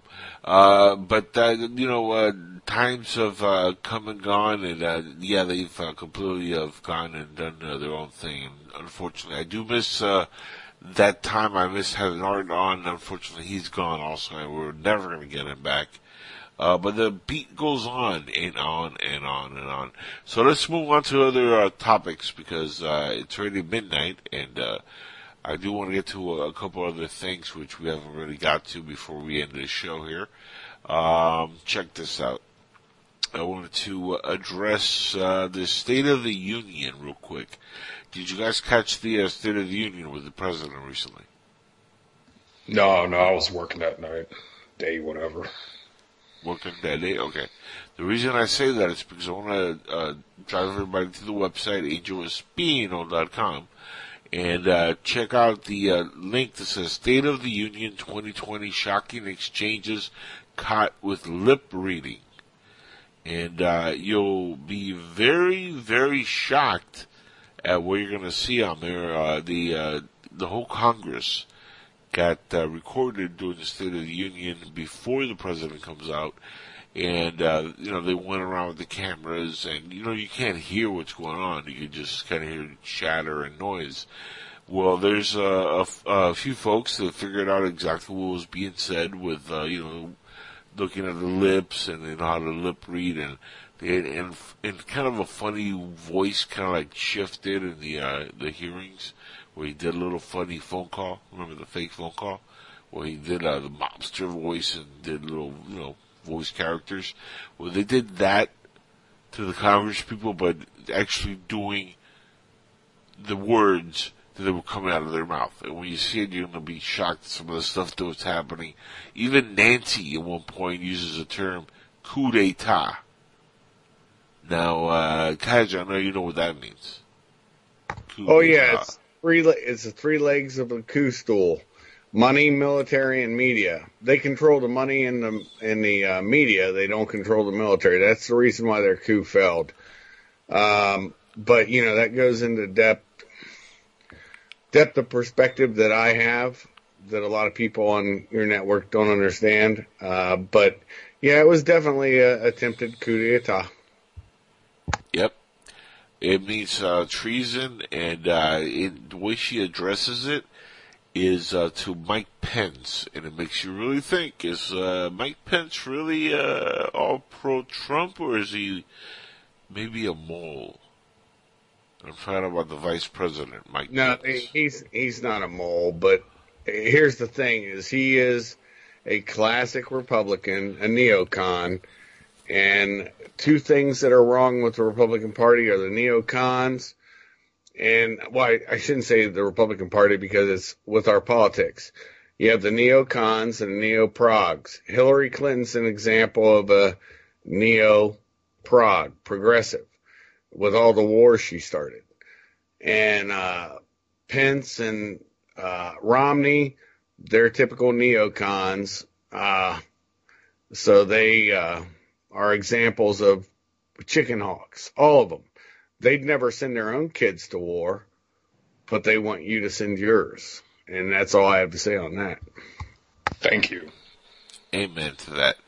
Uh, so check that out on the website, uh, guys. It's uh, midnight, and uh, we gotta get uh, get this skedaddling. Uh, so Kaiser again, uh, you know, uh, Kaiser's Corner, starting at ten thirty every week on Sunday, uh, for uh, about thirty, right? Sounds good to me. About thirty? Is that is that correct? Yeah, it That's sounds good to me. Yeah, yeah. All right, so we're doing uh, about 30. And, uh, yeah, it's going to start next week. We're going to have Dr. Joseph Marra again. Uh, guys, please come back and join us. And, uh, we're going to have a whole lot of fun this year. So, till next week, this is, uh, again, inside the Jackal, Jackal's Cabeza. I was trying to go Spanish there and I kind of like fumbled my words. But this is inside the Jackal's head on PSN Radio. And uh, go to the website, angelespino.com. The podcast will be up there pretty soon. Uh, bookmark it if you haven't. The episode will be on uh, the uh, YouTube page also. You can find it very simply by going to YouTube and uh, looking up Inside the Jackal's Head. Or if you go to the main website, the YouTube link is right on there. And the uh, podcast will be there and in the SoundCloud if you missed the episode. Well, if you missed the episode, you're not going to hear this. Huh. I don't know how that would work. But anyway, uh, bookmark the SoundCloud page, give me a, a thumbs up and a subscribe and all that good stuff on the YouTube. Guys, we'll be back next week with more episode, uh, and more, uh, talk. And hopefully, more chatter from the uh, guys on the line here, like Brandon. Good job today. We're proud of you. I appreciate that, man. Good. You're getting better too. I come in on by you know and, and joining the conversation when I ask you questions. It went from like five seconds to like three point five. You know you're doing better, my friend. Guys, we'll catch you next week. Good.